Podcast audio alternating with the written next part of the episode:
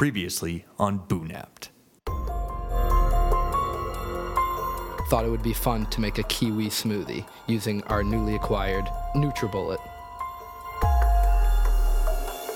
They carried the, the, the Beanie Boo bodies on top of those bags so they wouldn't get fingerprints on the Beanie Boo.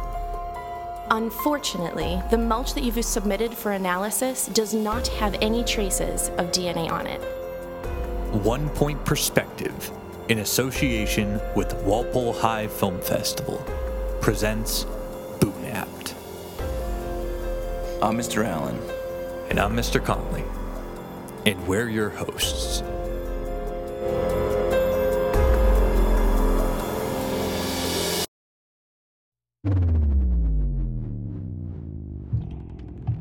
Lot of people have written in about different theories on who stole uh, these Beanie Boos. Some of the interesting ones that we saw. One was the Granny Smith theory, looking at the Granny Smith's connection to last year's um, Icy Dahlia case and how they were acting very suspicious uh, in terms of their uh, rivalry with Period 7, the other film class, and the varsity versus JV.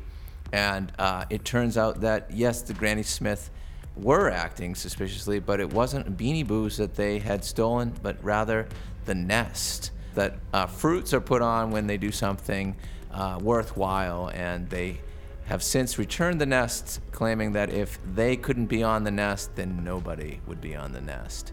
So the Granny Smith was a dead end. Some of the theories that were interesting was the uh, zodiac theory, where we, someone brought up that Kiwi's birthday was March 4th and he was stolen a week after, and was wondering if Wasabi was, was stolen near his birthday, but ultimately we tracked that down and that was a dead end because Wasabi's birthday is uh, coming up in May. So we looked back on some of our earlier findings, and we listened to something that we had discovered in episode 2 when we talked to our language expert, Mr. Gabriel Bacall. He had mentioned the font on the ransom note, and it reminded him of someone setting up a Halloween spooktacular, and that it might be somebody who likes Halloween and might be in disguise. So we looked at the movies and which movies had to do with Halloween. Perhaps a scary movie like The Knock, maybe they were involved. Ultimately, we were led to maybe the uh, most mysterious and scariest character in the film festival this year, which was the clown used in the movie The Class Clown.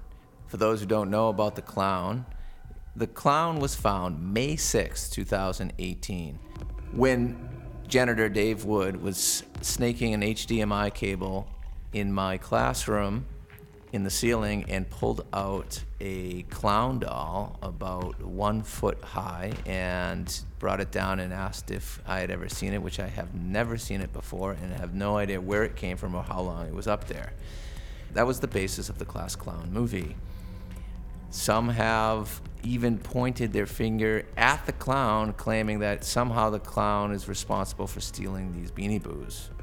We decided to sit down with Lang DeLappa and ask what it was like working with this clown. So, I've been working with Chris during this entire movie, and I have to say, he has a very strange relationship with the clown.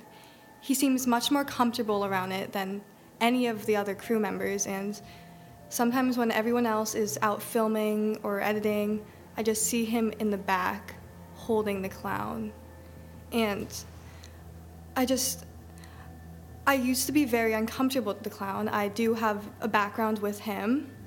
Um, one day I entered English last year and I saw there was a clown in the room. Everyone surrounded it, and everyone's first thought was, it's haunted. No one knew where it came from. And so I, being naive, touched the clown. I thought nothing of it. My day was normal. But I came back the next day in English, and there was a giant X across my desk. And I felt targeted. And so from that day, I decided to worship the clown. And so I needed to get on the clown's good side. When I heard Chris was making a movie about the clown, I knew I had to join for my own safety. When did Chris's relationship with the clown go from just a working relationship, director, actor, to something more? It was something more before it was a working relationship. So, during summer film, Chris was in possession of the clown at his house. I think he, he wanted people to think it was a joke. He wanted people to not think he was scared of it. And so he kept it in his room every night on his dresser, right across from his bed. As he slept, the clown watched him, and he watched the clown. Me and Chris and all of our friends, we would all hang out during the summer. And Chris started to bring the clown and made all of us very uneasy. We did not like it. We felt a bad energy because of this clown. And I tried to talk to Chris about it. I said, This is getting too much. You need to leave that clown at home. And he said, I don't want to. I don't want to be separated from it. I need him. And so the next day I said, Chris, do you want to hang out? He said, No. He was with the clown. He chose the clown over his friends. The clown is taking over his life. And it's straining his relationships. And I'm scared for Chris because he's just so blinded for his love of the clown. Oddly enough, the clown and Juju Jujubee's Beanie Boo have a strange relationship. During summer film, when Chris Chris first formed his relationship with the clown, both Chris and the clown missed out on an important day of filming.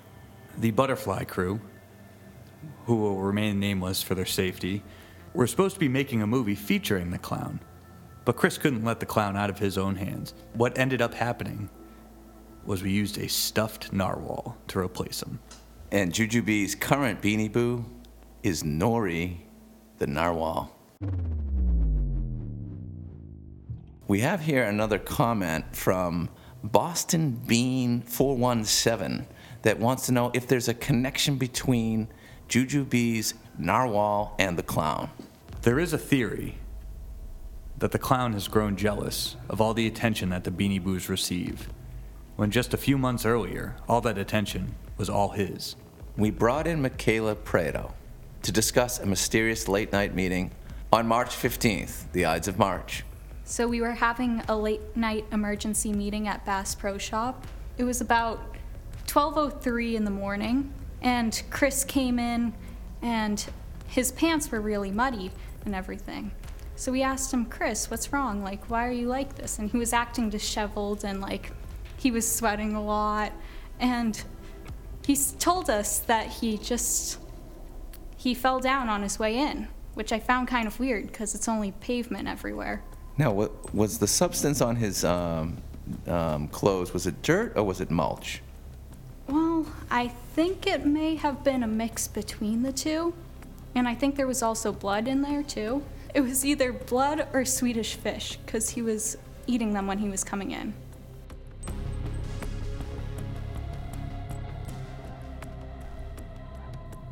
We'll be right back after a word from our sponsors.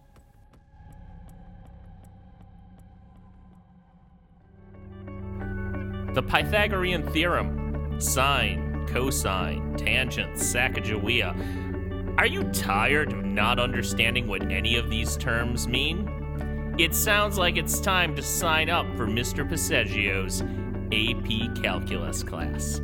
Because you can't spell calculus without you. To get to the bottom of why Chris was acting in these bizarre ways, we decided to go right to the source. So we called in the clown for an interview. Here we are interviewing the clown, lead actor in the movie The Class Clown. Thank you for coming in, um, Mr. Clown. Uh, just a few quick questions. Um, so, can you describe your relationship with other Beanie Boos?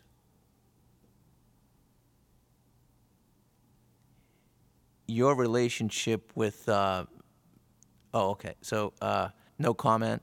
I guess. Uh, how about your relationship with Mr. Chris Riley? He's stonewalling us. It's going to play this way. All right, where were you on the Ides of March?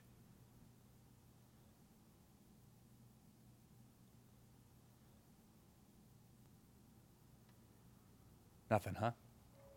This guy's unbelievable.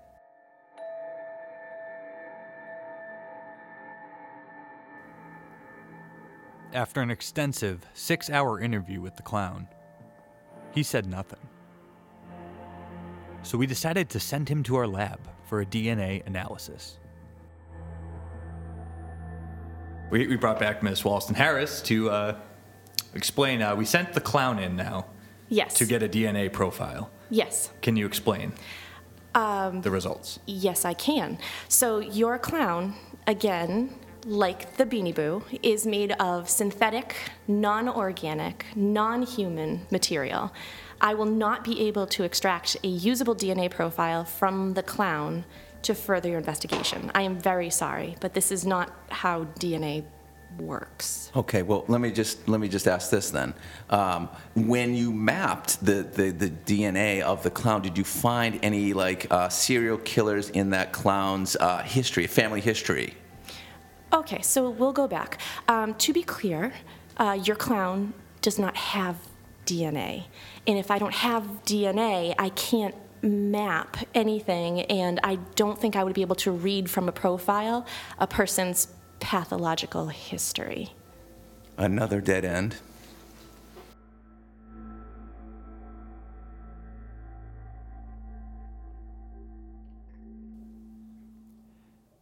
We were ready to call quits on this entire case. Every lead that we seemed to have turned out to be a dead end. Neither of us had seen our families in a few weeks, and we had absolutely no hope of learning what DNA was.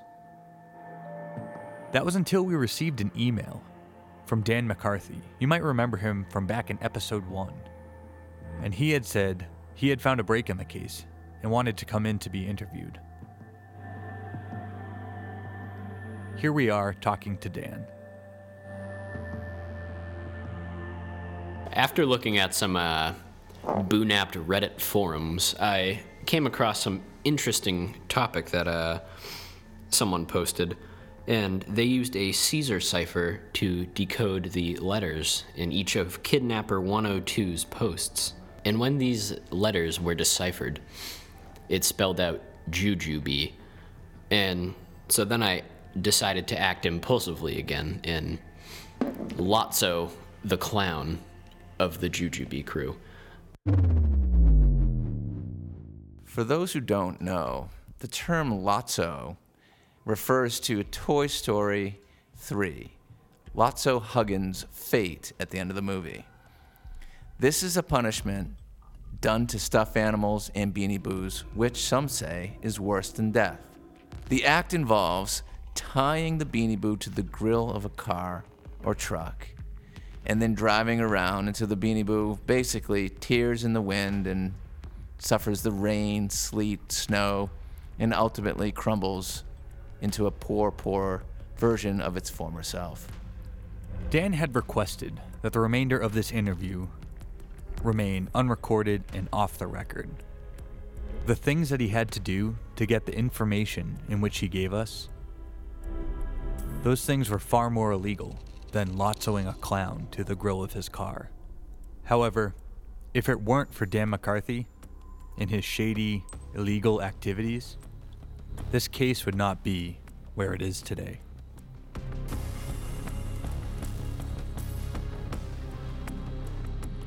After many weeks of investigating the disappearances of these Beanie Boos, we would like to announce that the case has been solved. Wasabi, Kiwi, and Kiwi have all been found, and remarkably, we are not looking at one culprit, but two. The solution to who stole the Beanie Boos will be revealed at the red carpet next Thursday.